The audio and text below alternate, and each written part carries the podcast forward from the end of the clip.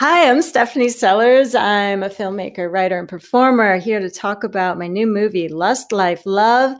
And you're listening to The Leftscape, the shape of progressive conversation.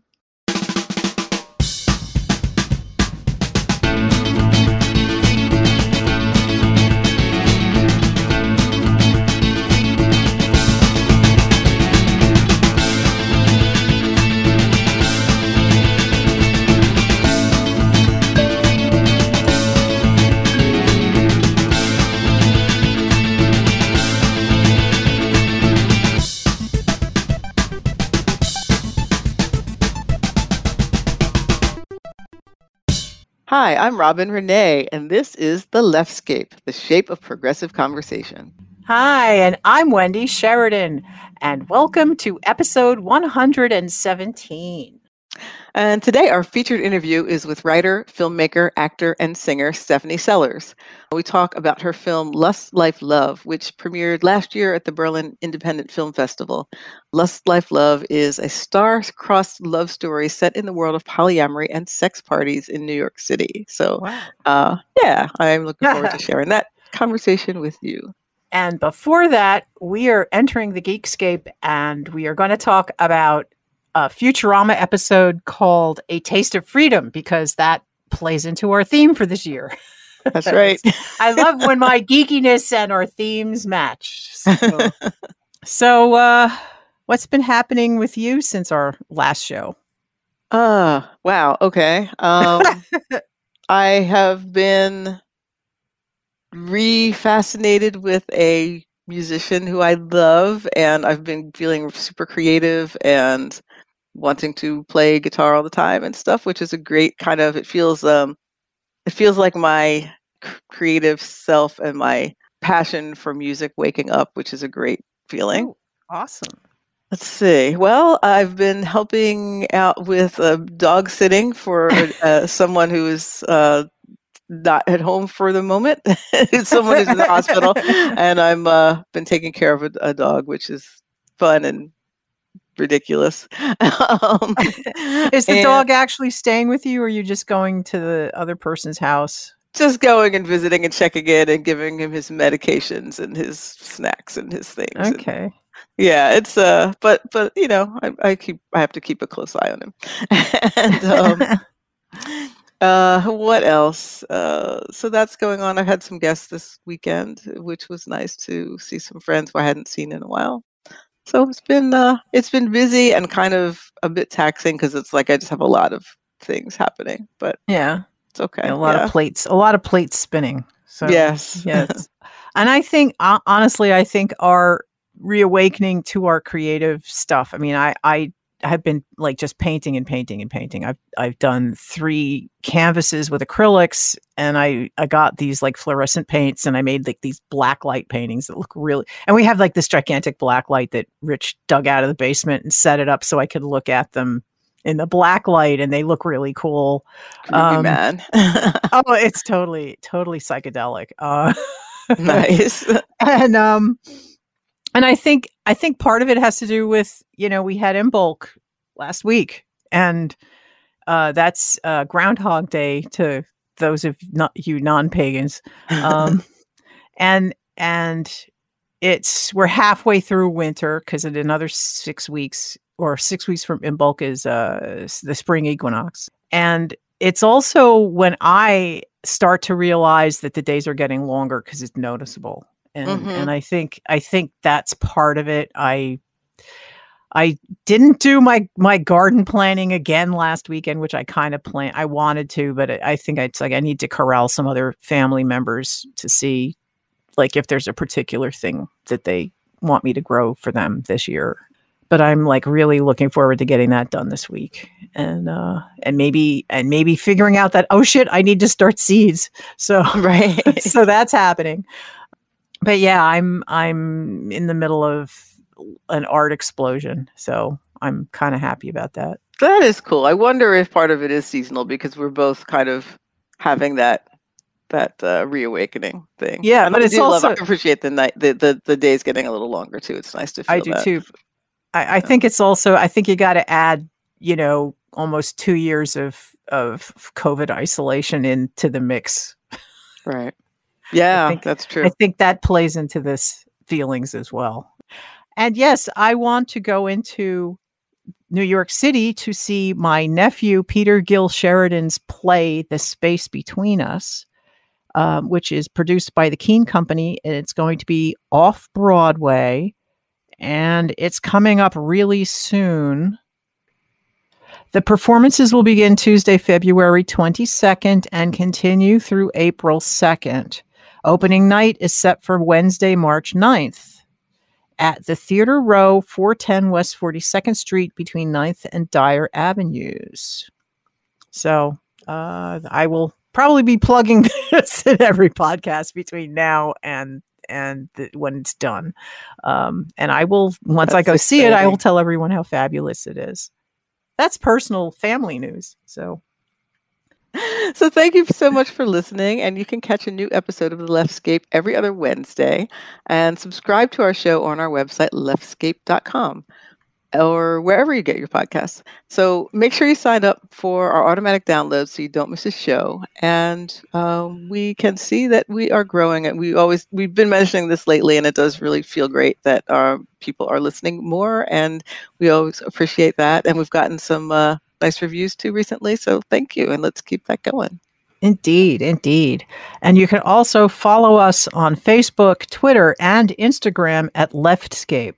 And when you're over on our website to check out our great show notes, please sign up for our monthly ish newsletter, The Leftscape Lookout. And if you want to love us just a little bit more, please leave us a review. We could use some Google reviews. So if you dig the show, please let us know. Let folks know. Google us and look for the link and leave us a stellar review. Thank you. and please do join us over on Patreon for our extra content. You're becoming a patron helps us make the show better all the time. We really do appreciate that too. So join us at any level. You can start out on the front row seats tier at just $1 a month, and you'll have the opportunity to get patron only content. Uh, we have hangouts, we've got chats, we have a segment called We Should Be Recording This. And we should be recording the new We Should Be Recording This soon, I believe. so we'll get on that and we'll get it to you for sure. And yeah, so that's that's that. So thank you. And we do have a rewind.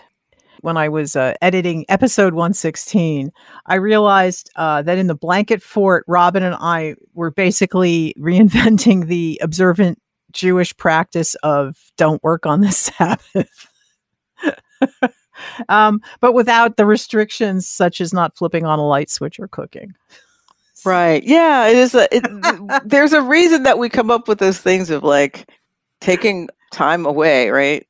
And, and Well, there's these a- sort of traditions of yeah, go ahead. I mean, there's probably a reason why it's part of the religion in the first place. Right. Yeah, exactly. so yeah, it's funny how you have to like figure sometimes you have to figure out all these things yourself and then go, oh wait, someone figured that out a very long time ago. that kind of happened to me with Buddhism. Somewhere in the 90s, I was I was just having all these figuring out like how I wanted to do I wanted to gather do I want to gather with people in in a spiritual context or do I you know how what do I what do I want and where am I like spiritually I guess and I was writing in my journal and coming up with all these things and then one day I went oh wait I think this is just Buddhism I think I just invented Buddhism so it was kind of funny. Oh, and I did have a quick rewind also. We we talked about Greg Schroeder's question if, if there were no dietary consequences, what food would you eat for the rest of your life? And I think um, bubble tea and beer maybe should have been on that list for me because I really love both of those things. But since it's we're talking about magic food anyway, like it would only have the effect they have maybe every third or fourth time.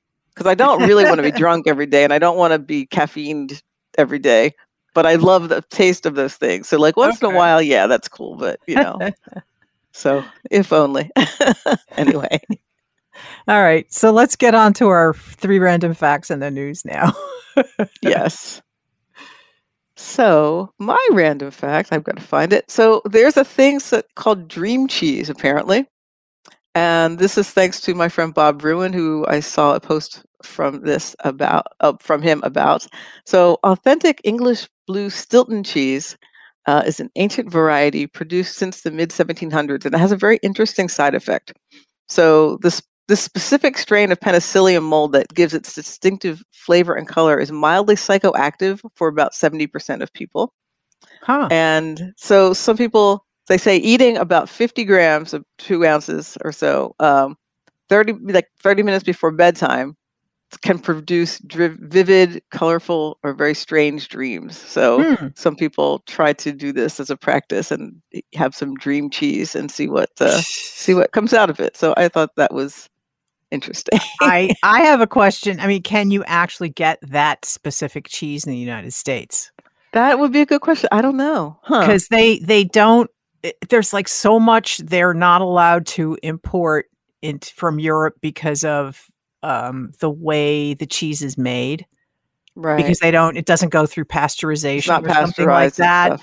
even though it's fine and and and I'll tell you when I was in Europe and and in England and I was at I guess the Borough Market in London and there was you know the cheese vendor and they had cheeses like from all over like England, France, everywhere and it was all so much more variety of cheese than we are allowed to get here and it pisses me off.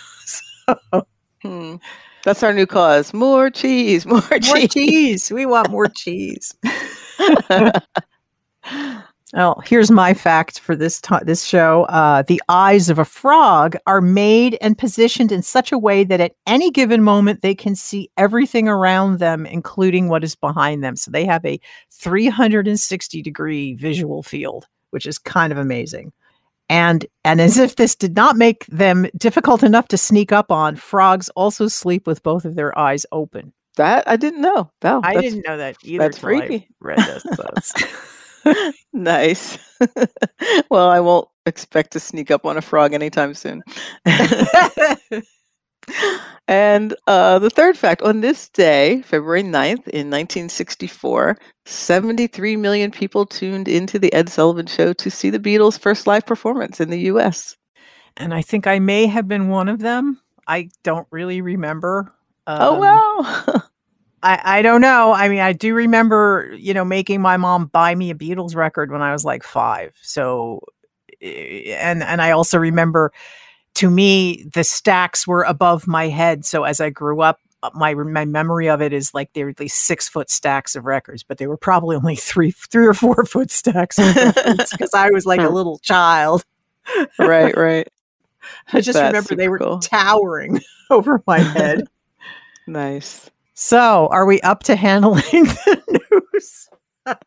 I ki- kind of, sort of. Okay.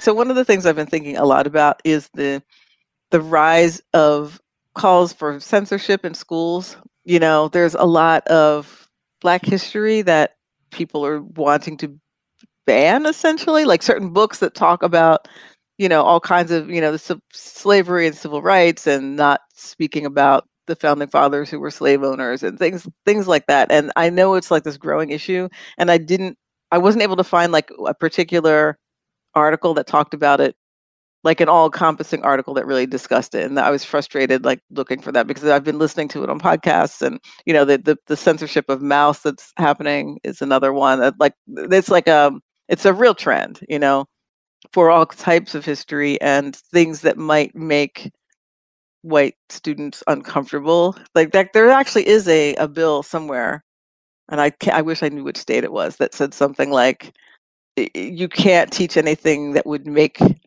any student uncomfortable or guilty or feeling Really? basically feeling upset. Yeah. Wow. If that, if, if basically feeling upset, then they couldn't teach long division. right. But they say based on your race or your, I, you know. yeah, I know, but I mean, but that's funny. I- and this is- yeah. these are the I, are these the same people who also object to safe spaces in college and and college campuses and stuff like and trigger warnings? That's kind of what I was thinking. You I was know, like, this is, like, is a super snowflake bill, you know, like I can't I mean, you know, you're you might feel something when you learn information about our history or our current times, you know, and for sure. honestly, Oh, you uh, should. It- You should feel something. Yeah, yeah, exactly. And the other thing is is also making the connection. There's been a trend toward disallowing lessons that make the connection between history and now. So to say that we have we have systemic racism or or systemic issues like you're sort of banning like banning or or making it so difficult for teachers to talk about those things that they just can't or won't you know? And I, there's got to be a podcast that i can find that's really definitive that, that talks a lot about this because it's it is a really disturbing trend and i want to find ways to mitigate that like you know i mean I, I think a lot of it is really getting involved in your local politics and knowing like i tend to like i vote all the time but i tend to not vote for school boards because i don't have a kid in school and all that but i think now i should know more like who are the people that are involved at that level because it matters to all of our Yeah. society really you know and it's honestly it's a little it's harder to find to be to be a uh, what i want to call a lazy activist basically you know instead of instead of going to a physical to be physically present in a candidate's q&a if they do that ahead of an election or something like that and you want to research them online you know to be lazy stay home and research online uh, you can't there's really it's really hard to find information about like local school board candidates that Right. way that's one of those it, it's hard to to find out who these people are unless you go to one of their rallies or or talks or whatever and ask them the questions like you know what do you what is your stand on censoring history or you teach what is your stand on teaching history? You know and that kind of thing. You Mhm. have to you have to put them to the fire with this and ask these Mhm. questions. And yeah. and then so you can make an informed choice. Yeah, it is a it's an extra step that you know because I do get a lot of news from online and and media that's talking yeah. about things that are a little bit farther afield, you know, Philadelphia or national news and stuff like that. So I think I do want to make a stronger effort to really know more of the local stuff too. yeah But uh, but I will look for some links that talk about this really growing his you know problem in in in I- I know, I- right now. It's very strange. and in the Maus case it seemed to me that there were people in that school district who were basically looking for some reason to to not teach that book Mm. and what they wanted to give this to eighth graders and i and i don't think they're too young to know about it and it Right. and it's a graphic novel it it's i've read it i read it was it i guess in 2018 i i got Mhm. a co- i bought a copy and read it and it's it's an excellent graphic novel i mean shit it won the pulitzer prize you know so they found a couple of places where somebody said i think god damn was one of the curse words and and another one which you know the FCC doesn't even censor these anymore Right. uh, on TV. There were two and there's a nude mouse penis and there's a nude it, right? mouse. Yeah, and, and that's like, come on, it, it's it, they're Yeah. just they're just looking for some other reason other than like we this whole so- subject makes us uncomfortable and we don't want to teach it. Well, the good thing Yeah. about that is that it has now sold more copies than Yeah, ever. it you went know? back up on the bestseller list because of it and and you know and it's I, the school boards are one thing but libraries are another and and now that my daughter's working at the local library i i'm a lot more tuned into how wonderful and radical librarians are they're just a great bunch of people in Yeah. general i i I want to give them all like a medal, like you're doing good work, guys. that would be good. Well, uh, when we when we have our lefties uh, awards. we can do that. So let's see. So uh, one thing I did want to say too, we talked last time about Neil Young removing removing his music from Spotify because of the misinformation that Joe Rogan was putting forth and stuff. And at the time we talked about it being we're a little skeptical as to how much influence Neil Young would have at this point. and I am really glad to say that it, you know he created a lot of conversation. Uh, a lot of other artists have left Spotify, both yes. Both very famous and and and indie folks and everything. And you know, I'm completely hypocritical in this because I have not left spot. We haven't left Spotify, no. but it's a no. I and I, I don't know that that that's I don't know that, that that's the right answer for everybody, or or but it's it's cool that some people who have done it have created conversation around all this, and I think that's the main thing. I don't mm. know. What do you yeah. think? I think they need to pay more royalties, but that's a whole other well, yeah. discussion. they they they hundred percent too. That's that's there. And and I and this this whole Spotify leaving thing got me to go look into my um my TuneCore account to see what rates you know and all of the platforms are paying a different rate a different royalty rate and Spotify is one of the lower ones. The the streaming service that Jay-Z started whose name escapes me right now pays the most out of the out of the music streaming only server uh, systems. I think they pay um, what was it like 0.6 cents per download as opposed to Spotify's. Uh, I think they're 0.36 036 Right. Is this Tidal you're talking about? jay Yeah, I think yes, yeah. yes, Tidal. Yes, they pay the most. I mean, actually, the one I the one that's the most most is Amazon Unlimited, but you have to be a subscriber to Amazon Unlimited. They pay 1.2 cent per hmm. stream. Mm. Nobody else is paying over a penny a stream. None, nobody. But Tidal is is next after that. Right, right. So, well, if you love your musicians, go listen to them over there. That's a good one. Yes. but in terms of the, the actual topic that Neil and company were getting at is is that it's called attention to the fact that Spotify is paying an enormous amount of money to have someone on their their platform who, you know, isn't doesn't give accurate facts and and host people who's you know who are you know controversial. I mean, he talks to all different people, but he talks to some people who really give poor information, I guess. And, and he so doesn't sort call of, them on it. He doesn't mm-hmm. fact check them. Right, right.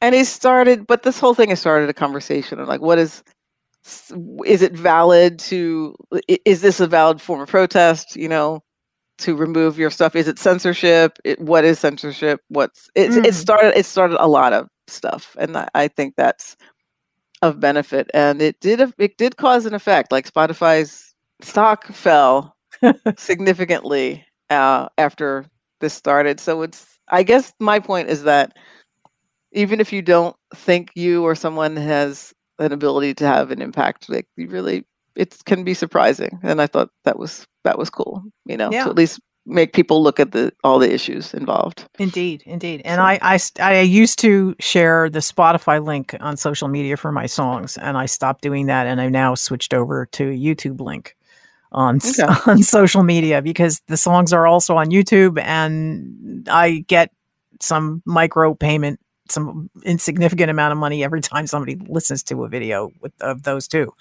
So, yeah, I and I never did pay for Spotify, so I'm not I don't feel like I need to take the app off my phone, mm. but I'm not sending people there to listen to my stuff anymore.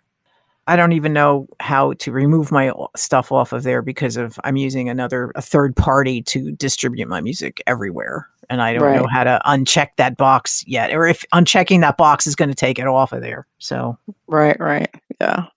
It's complicated. I same yeah. with me. It's a third so, party thing. So anyway. Yeah. I think that's yeah. true for a lot of small thing, small musicians. So right. small I know we're not small, but you know what I mean. Yeah. yeah, internationally obscure musicians. So what's um, next? What else is happening?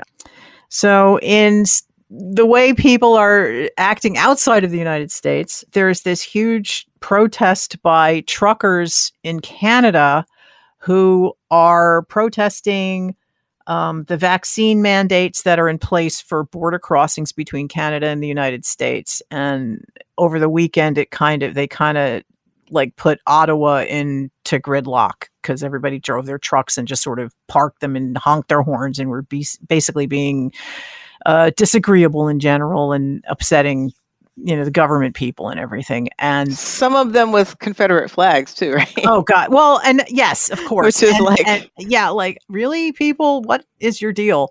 But a lot of people in the united states are encouraging them and supporting them and and and y- you know it's like the anti-vax movement's kind of cross the border and it and and it's like you know why don't interfere in another country's shit damn it. And right. you know i mean yeah our numbers i mean i look i've been looking at the graphs for covid on not quite a daily basis but frequently. And we did peak and it's dropping. And i know we went you know new jersey went from the purple red you know the highest danger possible zone yeah. Danger zone back down to red which was critical. I don't know the the other one is like basically kiss your ass goodbye i don't know. But the the omicron spike was like an order it was like 10 times more 5 times higher than the spike we had in march of 2020 when it started. So Right. i mean less people fewer people were hospitalized because you know we have a fairly high vaccination rate but there was there was that couple of week period where it's like everyone you knew was getting sick was getting covid and and that and we're kind of out of that. We're back down to red. But i would like to see us into the orange or even you know god forbid the yellow. Yeah that would be nice. we'll get there we'll get there but it's it's been, hopefully uh, unless unless we have a new mutation who knows? Right yeah. And then uh, in New Zealand, the Maori Party has called for a divorce from the crown and the removal of the British royal family as New Zealand's head of state. The call came on the 182nd anniversary of the signing of the Treaty of Waitangi or Te Tiriti o Waitangi, New Zealand's foundational legal document. The treaty originally guaranteed Maori the crown's protection of their land rights, but in the hundred years that followed its signing, the Maori lost more than 90% of their land through a mixture of outright confiscation by the crown, private or government sales, and land court practices that did not recognize collective ownership.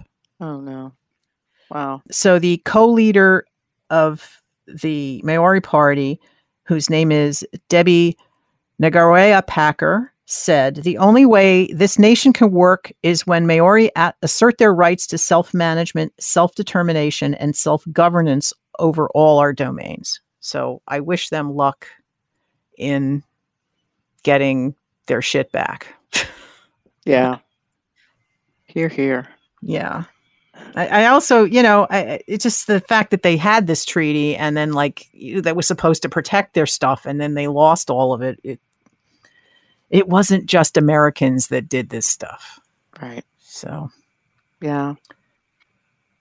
Well, and in much less consequential news, uh, last week there was a brawl at the Golden Corral over steak in Benson, Bensalem, Pennsylvania.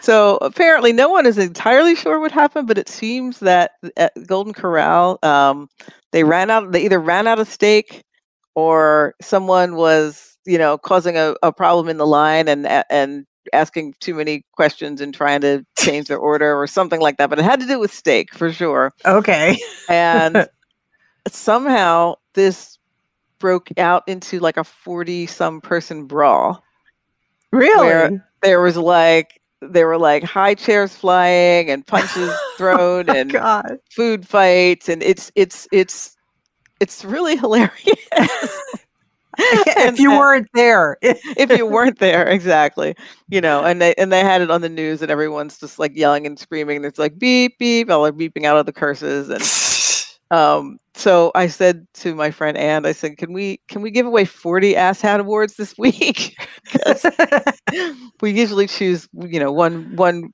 lucky winner for as the the the recipient of the Ass Hat Award award of the week. But this one, I don't know. We might need to give a few more. but anyway, it's really silly, and uh, oh, there will be Nope. a, an article and a video. So on our, new, on our sorry. notes. I, yeah, I usually those kind of fights only break out in movies, so it's That's what's so funny about it. But it's it's near Philly, and Philly kind of has a reputation like this. So. that's true. That's true. I was I was in Philly li- while I was living in Cherry Hill when the first time like the Eagles or the Phillies won the World Series or something, oh, that and the be crazy. riots that happened because they won. I I have to say, you know, some people riot about, you know, systemic discrimination and getting shot at and things like that, and other And people, people riot riot over win. sports and steak. So Yes, hmm, yes. that's all I need to say. uh, and our last news item is um, when the Swedish athletes are complaining about the cold, you know you have a problem. That's my headline. The Olympics, uh, the athletes at the Chinese Olympics are busy complaining about the extreme cold and the lack of hot meals in the Olympic Village, and and uh, athletes are being isolated. Uh, there's somebody. I mean, uh, there was somebody that was accusing the Olympic Committee of isolating um, somebody on, I think, a hockey team or something, uh, because they suspected, even when they didn't have COVID, but it was like they were complaining that they're, they're just trying to keep this player off the ice or something like that. So there's all kinds of uh, shenanigans happening with the Winter Olympics right now, Weird. and uh, it's it's very sad that Like targeted isolation for people that they don't, Yeah, it was- like or something. I something like that, er, and they're Mm. using they're using COVID as an excuse. At least that's what that's what this other team member was claiming in the news article. So whether it's true or not is I don't know. I mean, it was in the Guardian, so one would hope they fact checked some of it. But if somebody's making an accusation, it's you know it's an accusation. So that I don't know Yeah. Wow. but the the one Swedish skier was complaining that that their catering was only giving them you know bags of chips and chocolate and no nothing hot, no hot food. So That's bizarre. yeah, Oh, yeah, yeah. Well, I'll try to catch up on. I have not watched any Olympics yet, but oh, I have not up. either. I haven't Yeah. watched any of it either. And I, I remember when I was much younger, I used to be really into it. I mean, more the Summer Olympics than the Winter ones, although I did used to watch the uh, ice dancing. hmm and the ice skating stuff. Um, that's true. I was I was in my 20s and 30s. I was in my teens. I was much more into the Olympics than I am now. And Well, that's all the news I can handle. that's all the news we're handling. Yes.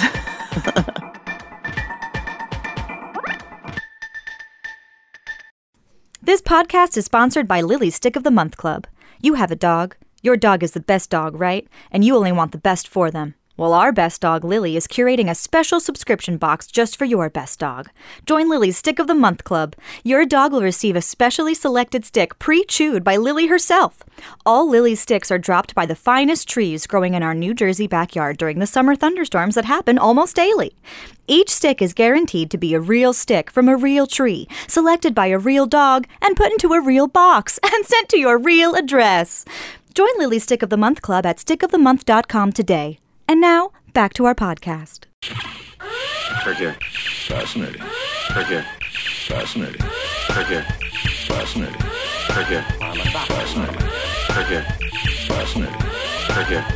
Fascinating. Are you out of your fucking mind? Fascinating. Heard of that? Oh, and battle. Fascinating.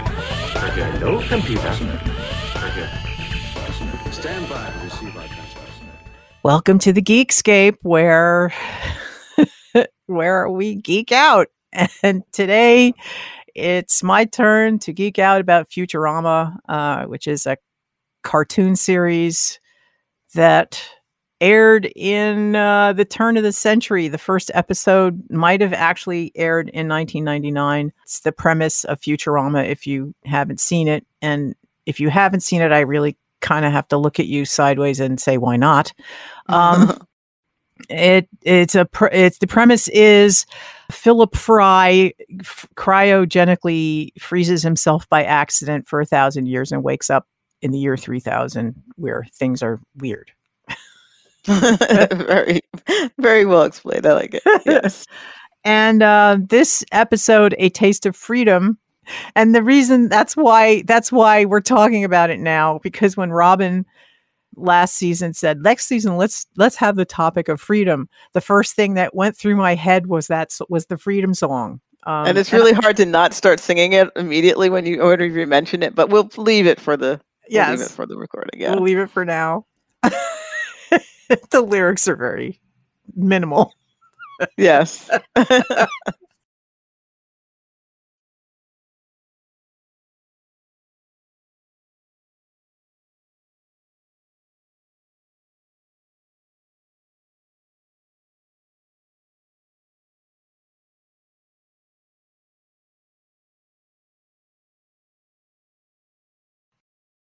wasn't there an international freedom day like within the last 10 days i, I kind of think that happened Mm, Maybe I, I like a I'll I have don't to know. look that up um, and and honor it after the fact if that's the, if that's true.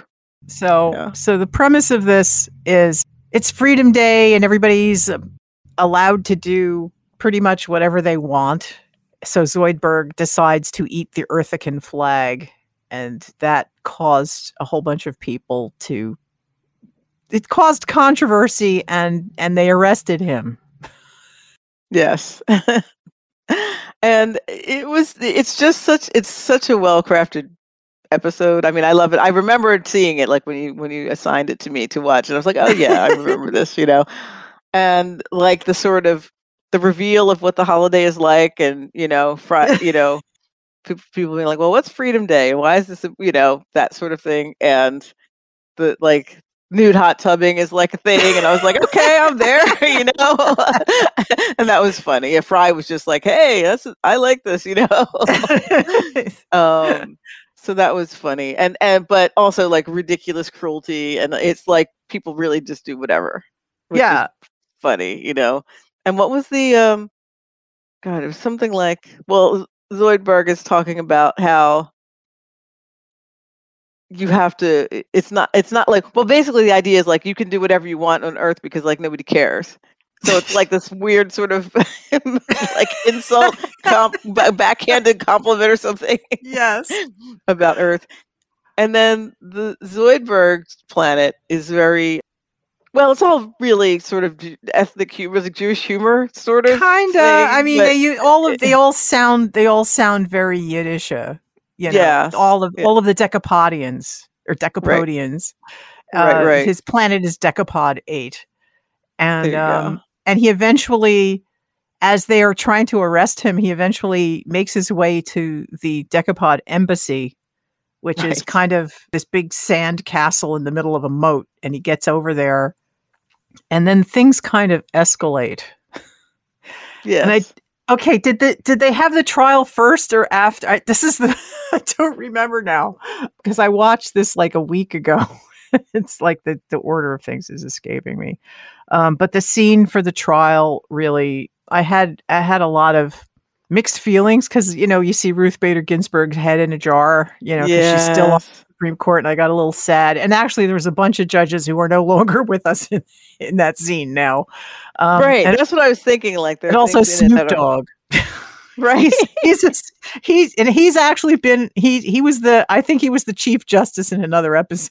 Um, Wow. but this time there was a, a woman whose head was not in a jar who was the chief justice. And the Supreme Court is they all plug into each other's heads that all spin around while they're deliberating to come up with a, a, a ruling. right Yeah. right And the Wow. hyper chicken was was the prosecuting attorney, and the eldest waterfall in the family, I think, was his was Zoidberg's lawyer. And Okay. Zoidberg's Zoidberg's lawyer was a veteran of every war that happened during his lifetime, and in every war, another body part got replaced with some prosthetic. So And See, he would these tell, are things that I didn't I didn't remember because I, like I was going to say this episode is so full of gags and imagery and references that yeah, like I want to watch it again and see more things. Like one thing uh, I saw there was a screen that passed that you see Washington D.C. and then it says renamed after Washington the the sweat hog in like some some Yes. year, you know. And I was like, wait a minute, what was that? And I went back to see it again. And then like, there were those funny." there were two monoliths. One was much bigger than they were two Mo- Washington Monument looking monuments next to each other, and one was like twice the size, and that one was the Clinton Monument. And right. that was pretty funny. And um, I, I think I think it came down. Um, that's the Decapodians decided to attack Earth because the Earthicans, when Zoidberg took asylum there, they were they attacked the embassy.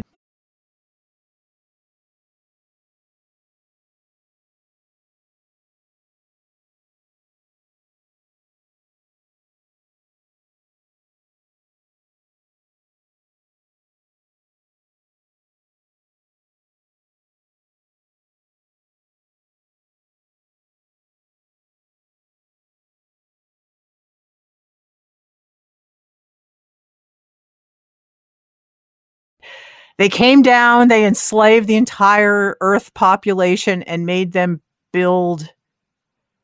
It's a very funny thing. Um, the Oppression Palace.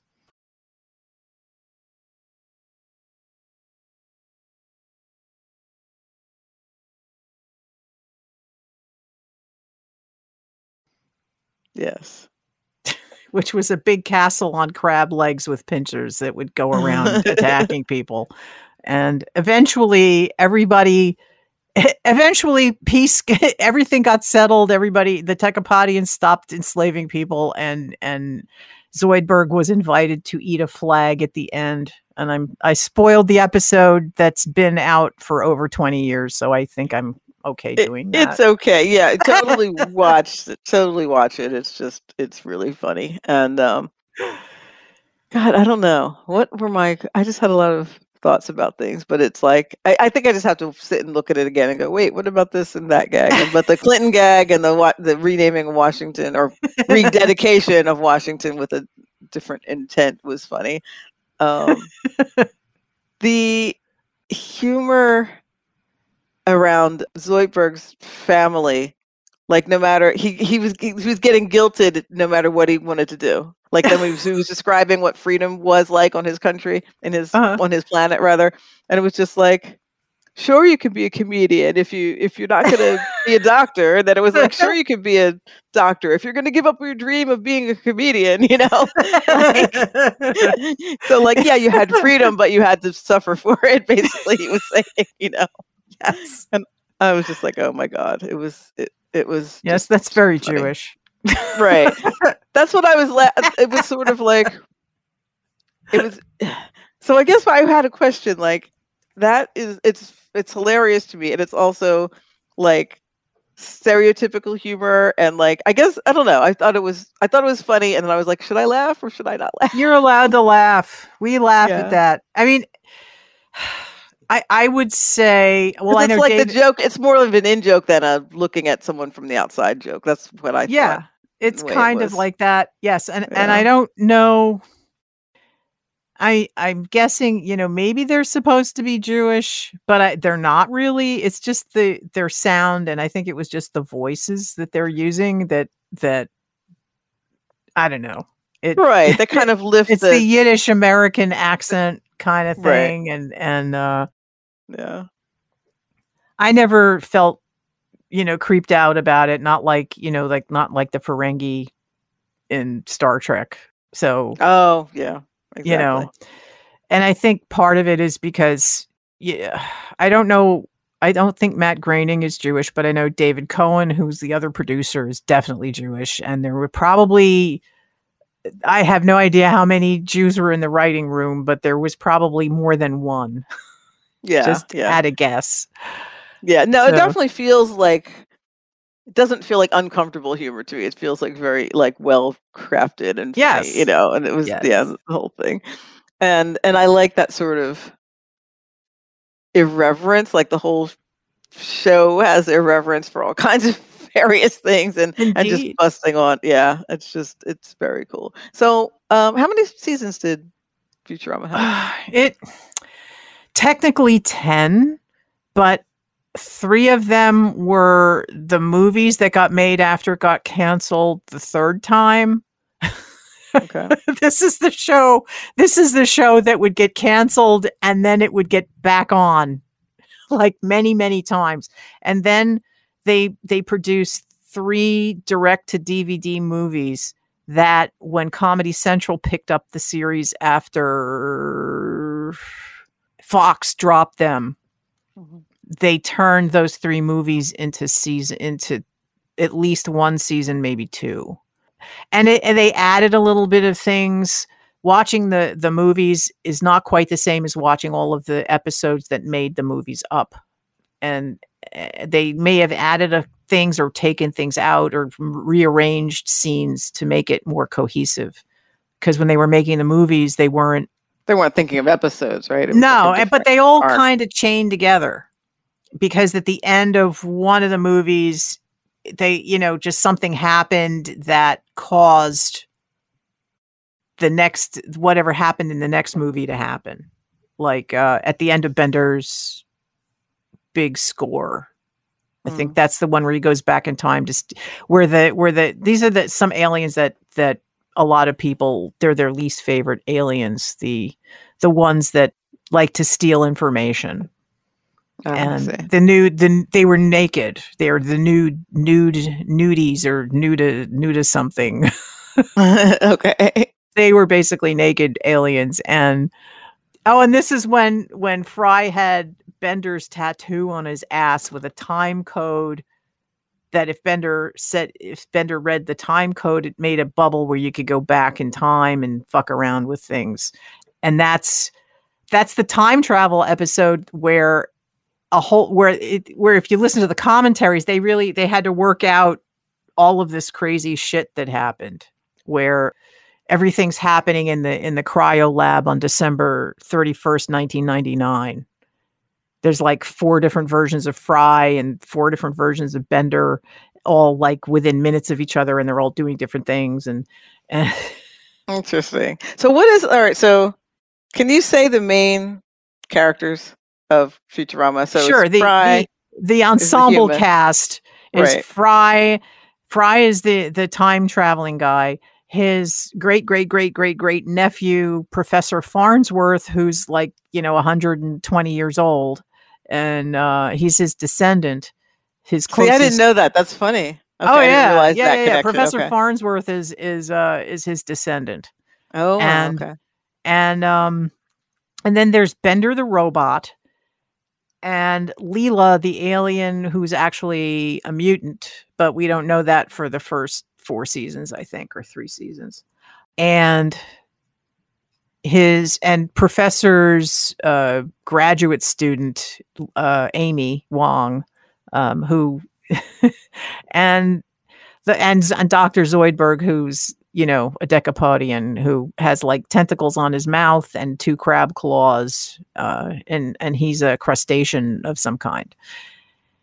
And I think that's the main cast. And and Hermes is is also at Planet Express, but he's not always in every episode. Um, Right. and then there's a lot of other robots and there's and there's family members of like amy's parents and and uh you know lots of other recurring characters uh that are that are not part of i guess the ensemble The main ensemble. Yeah, Yeah. yeah. It's a good cra- it's a good uh crew. yeah and nibbler and nibbler he's a little alien leela's little alien pet who actually is an intelligent creature that is integral to fry getting frozen and traveling into the future which you find out later on. Because Nice. fry actually saves the universe like three or four times. And he's not Well, really aware of it. Right yeah it's a- it's a great show and i could i would do well to know it even better but this was a great episode. So I'm glad that you Yeah. prompted me to watch it again. I mean, it's I uh, this is I have five cartoons that I like to watch before I go to bed because it's they're good palate cleansers mentally for anything uh, anything disturbing that I might have watched on TV prior to going to bed because I don't want to watch like a murder mystery or something where like people are getting killed or being you know mutilated or eh, basically any images that are nasty that I don't want to take with me to bed I I want to erase them or replace them with a cartoon. So Futurama is one of them.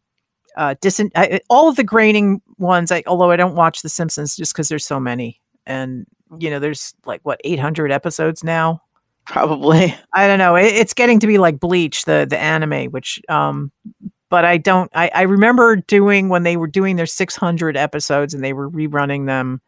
I I watched them all again and I've been keeping up, but but I like Disenchantment and I like uh Rick and Morty and Solar Opposites and Futurama. Those four those are the four I watch before I go to bed one of them. I'll go run through the series. Some of these series only have like 20 episodes, so I go through those real fast.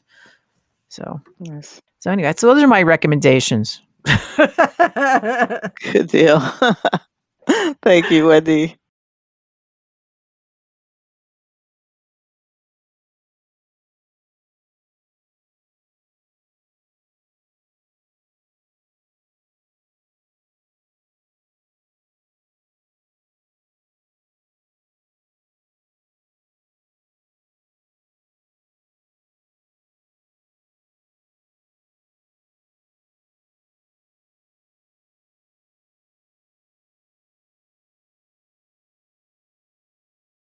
Hi, this is Tom Limoncelli, time management trainer and LGBTQ activist. You're listening to The Leftscape, the shape of progressive conversation.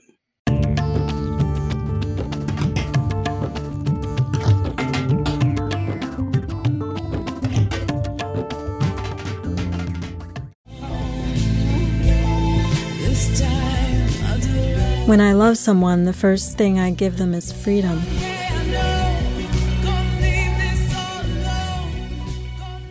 Well, I'm very happy to be here speaking with Stephanie Sellars. Stephanie is a New York based filmmaker, writer, and performer. Her award winning debut feature film, Lust, Life, Love, premiered at the Berlin Independent Film Festival and was recently released by 1091 Pictures on worldwide VOD platforms. She has also written, produced, directed, and acted in many award winning short films, and her jazz album, Girl Who Loves, can be found on Spotify, iTunes, and other music platforms. She has an MFA in film from Columbia University and is finishing her MFA in creative writing at Bennington Writing Seminars. So, hi, Stephanie. Hi, Robin. It is really good to talk with you. Yeah, thanks for having me on Leftscape. Absolutely. So, I just had a chance to watch Lust, Life, Love, and it tells a story of a woman navigating polyamory in New York City and discovering what her true boundaries are in relationships. And you are in the lead role as Veronica. That's right. Which is very cool. Now, when did it come out? Just just at the end of 2021, is that right? Yes, in October 2021, that's when it was released. Just still in the marketing publicity phase. So it's great to be doing this. Nice. So it, it really is beautifully shot, and the image imagery and soundtrack are wonderful throughout, and and it's also incredibly sexy. So, you know, the um, I won't say it's a forewarning. Warning. It's a it's an invitation. It's really nice. oh, I, one of the things I want to say, I'm very curious that you start out with a very prominent shot of the Scientology building in New York, and I, I Oh. found that really striking and interesting. I was wondering why you chose that. I didn't choose it. It was, we just needed a shot of Veronica, the lead character, uh, walking through Times Square, like on our way to the subway. And we just had that to grab the shot really quickly. And it was raining, and we didn't, um, you know, it, it, it looked great with all the buildings, you know, lit up in Times Square. And we, we didn't like look at the you know the sign all the signs and say oh we need that sign there so okay. but it's interesting that you noticed that because it could be Yeah, I interpreted did. It really st- it could be interpreted as an an ironic uh, nod It- That's what I was wondering. I was like, this is interesting because I know a lot of people would think of poly or play parties and things that happen in the in the film as kind of in the weirdo zone. You know, people who are really unfamiliar. yeah So so uh, I was wondering if like, okay, is that sort of some kind of commentary? but I guess not, which is interesting. it could So be that- it could be why not yeah there you go there you go um so what has been the response so far i know that i think you've won a f- couple of awards with this film already Yeah, um, I did win some festival awards, and you know, festival audiences really enjoyed it. Got some great feedback, and uh, even though the festivals happened uh, during COVID and most of them were virtual, we we did have at least two in person screenings, and the feedback was great at those live screenings. Yeah and now it's continuing to get some attention and um but it, it's also you know it's not going to please everyone and it's controversial subject matter. So it it stirs up a debate that's for sure and a variety of of opinions. Everyone Yeah. everyone has different ideas about about um relationships so and how they're presented in film. Exactly. That's that's definitely true. Um yeah i definitely want to talk a little bit more about people's responses but um first i'd like to ask you what what led you to tell this story it's like as you say it is complicated and and controversial in some ways and it's neither like a simple billboard for polyamory and nor is it really a, con- a condemnation by any means you know it's it, Right. it's, it's complex and, and the characters aren't perfect you know and Yeah, yeah, and I think I think that the people who understand that really love the film and they get that and they understand the nuances. And so what yeah, what inspired me to make the film was my own experience with polyamory and um, so it is somewhat autobiographical. It's definitely inspired by some experiences that I've had and some people that I was involved with.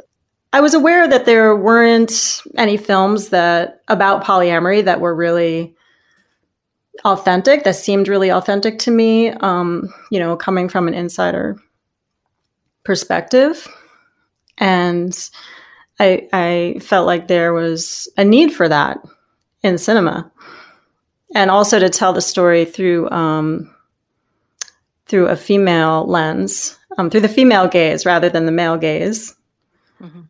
yeah Absolutely. Thank you. So, as I we were alluding to, I guess some so much of the environment of the film is very familiar to me as a poly person who's traveled in the circles. You know, uh, I recognize poly cocktails meetup in New York and the Mhm. uh, you know play parties and, and just poly relating in general. Mhm. So so much of it really feels like home to me. And I was wondering what you think the experience of the film might be for those who are unfamiliar with those worlds. Maybe you've heard some feedback already, it sounds like. Yeah. Um, you know, one of the goals in making this film um, visually was to have it be, you know, seductive. And so, you know, even though a lot of those scenes we shot in actual locations that have been places that hosted poly events or sex parties, our goal was to seduce the audience and you know have it be real and authentic but also seduce the audience. So people have responded favorably to that.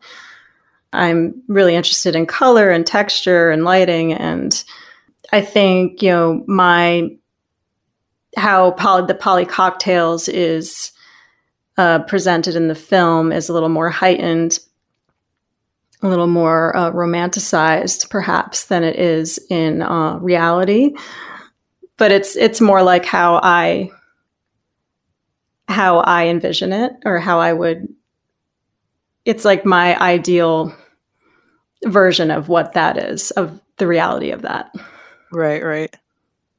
Good, very cool. So this is kind of a funny question, but I have noticed that because of COVID, you know, this those kinds of topics have come up in the news, like people wondering when they can get back to those kinds of spaces. Sure. And so as a result, the late night comics have kind of picked up on the existence of of play parties and spaces like that. And I was just wondering if you've listened to any of that or had any sort of uh, experience sort of Oh. watching Colbert and hearing about something that you know about or have written about. I've, I'm a big fan of Colbert and John Oliver, and I and um, I haven't heard them talk about this topic though. So uh, I'm not aware of that. Um, but you know, doing a play party on Zoom is not really. It's not do. ideal. yeah, I know it's not. Uh, I actually attended one for five minutes. Yeah, I I couldn't like after a few minutes. I was like, this is not. It just doesn't feel right. Uh, Oh. It doesn't feel good. Just yeah. okay. But people Well- parties are happening again, or they were before Omicron. Right, right. Uh, uh, we'll have to uh, inquire. it's, it's been, uh, yeah, it's a strange time for everybody. I, I Mhm. would say, for sure. Um, But if you watch the movie, you can you know experience it vicariously through the true. characters. right. That is true. So the theme we're exploring this season on the Leftscape is freedom, and I just wanted to know if you could talk a little bit about how freedom is expressed or, or presented in Lust, Life, Love. yeah freedom is a is a big part of Lust Life Love and and the protagonist veronica and and um you know that's that's like her purpose that's why she lives the way she lives and why she writes the way she writes. And she is constantly in quest of freedom in love and sex. And polyamory is very is very attractive for that reason is you know people often feel trapped and constricted in monogamy and that's why they're drawn to polyamory. And yeah there at first there is a lot of freedom in polyamory. I mean yeah the freedom the freedom to have multiple partners and um, to be honest about it. But but then you know theoretically it, it sounds great but then once in practice it can get really complicated because the um, the same kinds of feelings come up as that come up in you know monogamous relationships like jealousy and control and power and fear and and neglect you know and people can even cheat in polyamory. They can break agreements. So it's not a perfect world. So there's the promise of freedom unlike monogamy which usually doesn't promise freedom. But you know once you go into it then most people realize wow it's it's you know freedom is more about finding balance and and um, finding uh, finding a way to work through all of the messy feelings that come up Right, exactly. So, in the film and in real life, I, I believe the counterweight to freedom is discovering and respecting boundaries. yes That's really came up a lot, I think, in the movie. So, do you believe that that's at the heart of fully expressed freedom in relationship, or what? What might some other factors be that makes freedom possible? there's a saying that you have to know understand the rules in order to break them and you know in in, in polyamory i lost track of what i was going to say i think i was going to use the jazz metaphor where you know you think of jazz as really free right and but it's actually really quite structured you know unless you're unless you're playing um, free jazz which is just all over the place and has has no structure whatsoever jazz is like polyamory in that there's a lot of room for improvisation there's a lot of room for uh, play but there is a form to it, right? So I think it's the same. It's the same thing for polyamory. There is a form. There's to be conversations about boundaries and consent, and you have to have agreements that are very specific, and um, you have to communicate when something comes up, like a feeling, or maybe you want to change something, as opposed to monogamy. And this is not to say polyamory is better than monogamy. That's not what I'm saying at all, but just you know, showing their differences. Monogamy is kind of it's it has it almost ha- it seems to have more structure, but then when you're in it, it almost has less because there there aren't rules about these things, right? There are assumptions.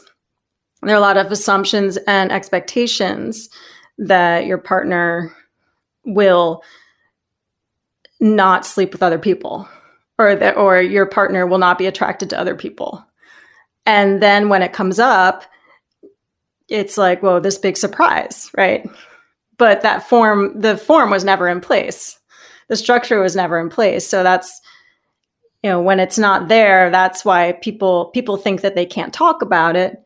And that's why people cheat and they lie and then it gets really messy and people break up and divorce happens and yeah, you know the story.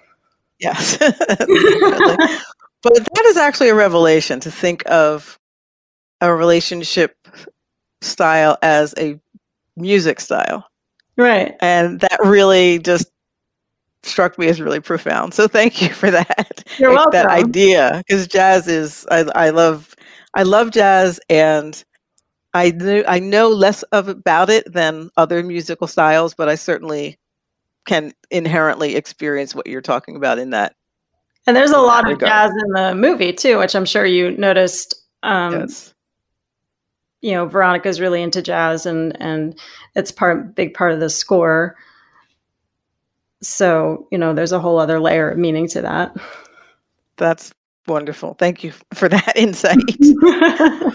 so, so what are some of your favorite moments in regard to the film? Like either scenes you really love or anything in the writing or making of the film that really was mm. powerful for you?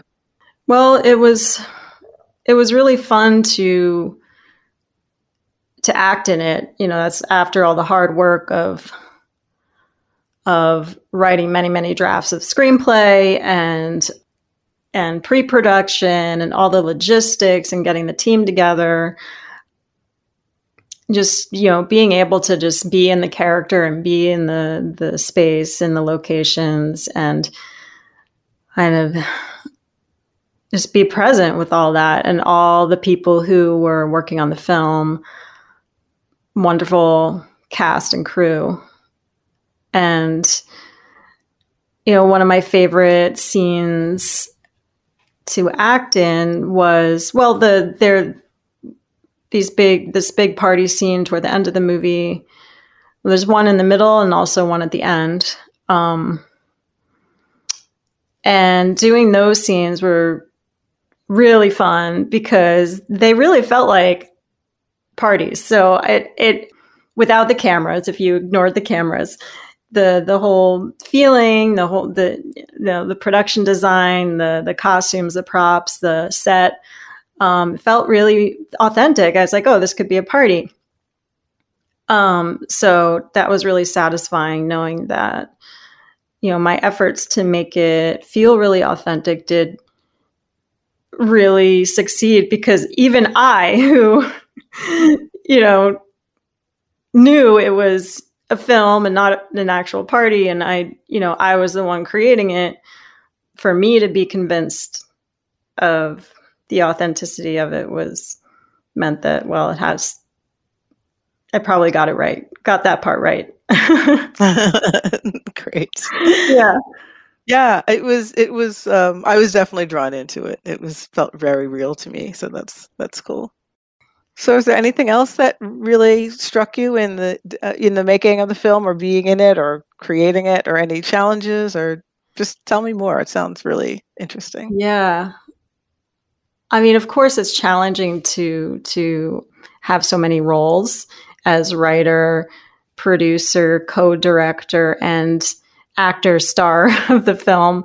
It's a lot to do. Unfortunately, fortunately, I uh, did not direct it by myself. I had a wonderful co director, Ben Foyer, who I knew from film school at Columbia. We had worked together before on other short projects and a web series. So it was a great, great, great collaboration. And other favorite moments, I mean, just we had a lot of people from the poly community in the film who were like extras and the party scenes or um, just helping out in different ways. And yeah, and just there were a lot of great moments, but a lot of challenges as well. Mm. A lot of challenges, you know, like shooting the shooting three three overnight three overnights in a row. so starting uh, shooting at 10 p.m. and going on till mm, 9 or 10 a.m. in the morning. And wow. like having, and th- these were for the party scenes. I was wondering if that was to get the nighttime vibe or something. It was, yeah, yeah, it was for the, it was for the night. So they, you know, for the lighting, but also, um, I think it's something something to do with the location. But anyway, it's just you know, it's kind of messes with your whole body and your whole system when you have to operate that way and you're eating breakfast at 10 p.m. Oh wow! right, because you sort of re- invert your days, so you're, yeah. you're, getting up at night and okay. right. And then the also the sex scenes. It was really fun to shoot the sex scenes, and I didn't I didn't I wasn't afraid of them. I wasn't like maybe a lot of actors would be, but and we did not have an intimacy coordinator, which is very common now to have kind of like a stunt person, but for sex scenes. That's what an intimacy coordinator is. But when we shot this film, intimacy coordinators weren't really a thing yet.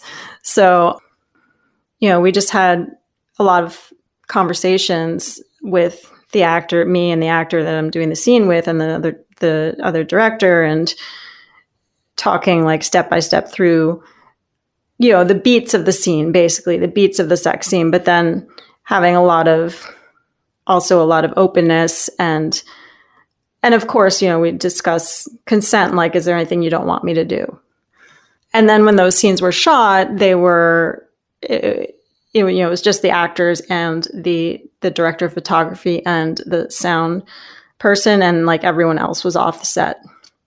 Nice. So, so you know, yeah. So you felt like you had intimacy, you had space to create that kind of yeah, and experience. that's standard. That's standard in, in on a film set for sex scenes to be. It's called closed set, mm-hmm. um, meaning like you don't when you're doing an intimate scene, you don't need a production assistant like standing there in the corner watching. Right. There's no need for someone to be there. They should not be there. Okay. Yeah. And, and that well, well, you think you were able to negotiate yeah. Without, without, a problem. Yeah. That's good. And uh, I had chemistry, felt chemistry with all the actors, and and we had really good, you know, open conversations before going into those scenes. So very very cool. So, what do you hope is the overall takeaway? I mean, there's it's got entertainment, inspiration, education in a lot of ways. I think there's mm-hmm. like an mm-hmm. expository aspect that someone who doesn't know anything about this world can kind of get a little bit more understanding. Yeah, definitely, definitely all of those things.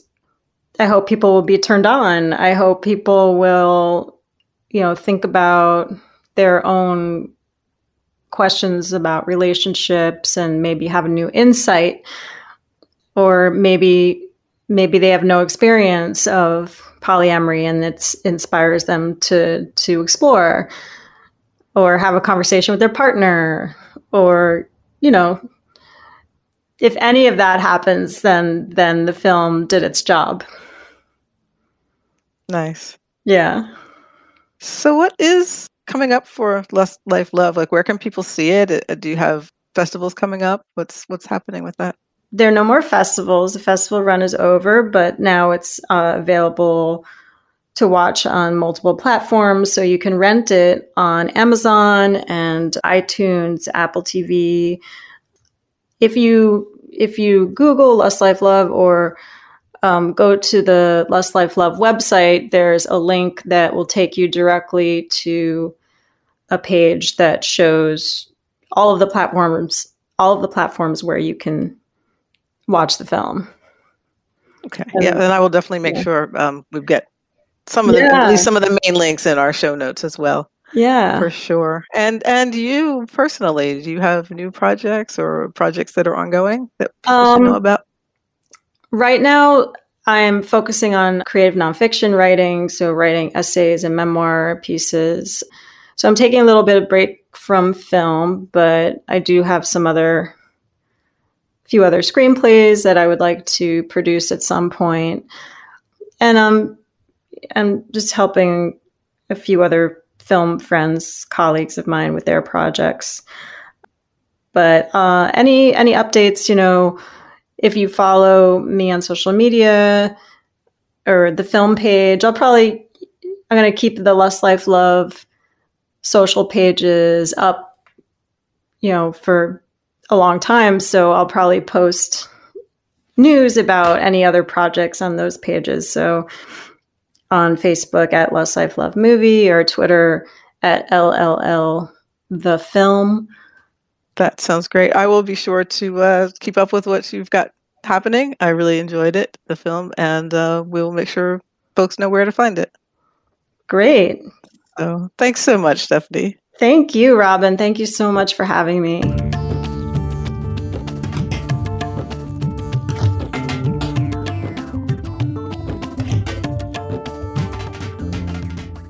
You got questions? We got answers.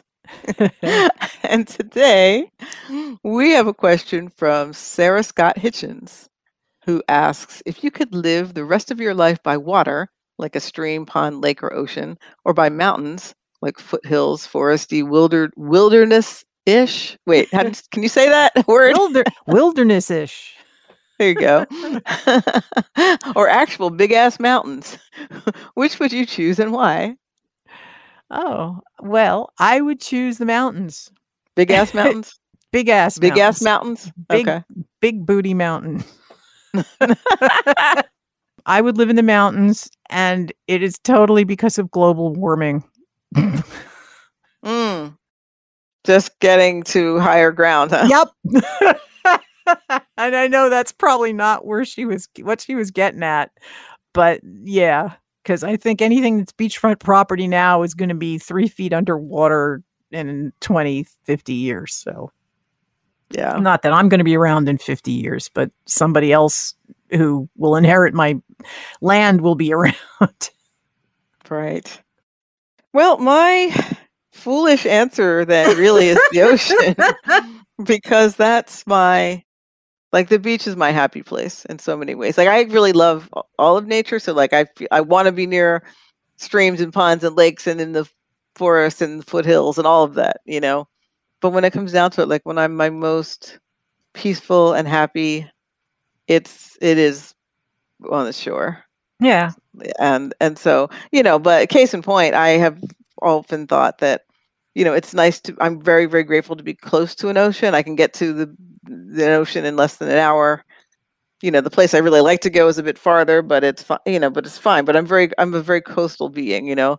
And um but i wouldn't literally want my house to be right on the right on a, a shorefront. Like that's that does feel kind of crazy at I- this point. I did think about just now while you were while you were talking. It it occurred to me that I could probably get the best of both worlds somewhere on the shore of Lake Superior hmm. Because it's up I was up there once and it was kind of it was a very small town but it definitely felt wildernessy and woodsy and you don't see the other end of Lake Superior. It's like an ocean. It's amazing. I I don't know if if you've been up there. Uh, I mean I have seen Great Lakes, and it is, uh, you know, I, I love the ocean so much, but I've, I thought like if I had to not be near an ocean, like a, one of the giant lakes is Yeah. pretty good, you know. Anyway, thank you for that question. Yeah. Yeah, it was nice. And next show, we have an interview with Helena Brooke. Uh, Helena spoke to us in March of last year on episode 97, and she's back, and we're going to talk about we're going to talk about freedom, but in a in a way that I hadn't thought about, and it's like freedom to work within the legislature. You know, Hmm. um, eh, w- how what you can do as an activist if you are not a lobbyist, as opposed to if you are a lobbyist, and how those things work. Um, she uh, Helena is an activist and a therapist and does a lot of stuff, but is, but also um, really kind of knows the system and has a lot of interesting stories to tell about that. So I'm excited to share that conversation. Yeah. And, And what is our uh, other I segment? I don't know. It's Ikigai, and I'm not sure what I'm going to say. okay. Well, I'll be surprised then. yes, I will surprise us all, including myself. Great. Well, I am Robin Renee, and uh, you can find me on Facebook at Robin Renee Fan or Instagram at Robin Renee Music and on Twitter at Spirit Rock Sexy. And if you're on Discord or if you hang out with the Church of the Subgenius, you might know me and find me there as Andrew Genius. And I'm Wendy Sheridan, and you can find me on Facebook and Instagram at Wendy Cards, on Twitter at Wendy Designs, and on Etsy at Wendy Cards with a Z. And if you're on Discord, I'm Vox Woman.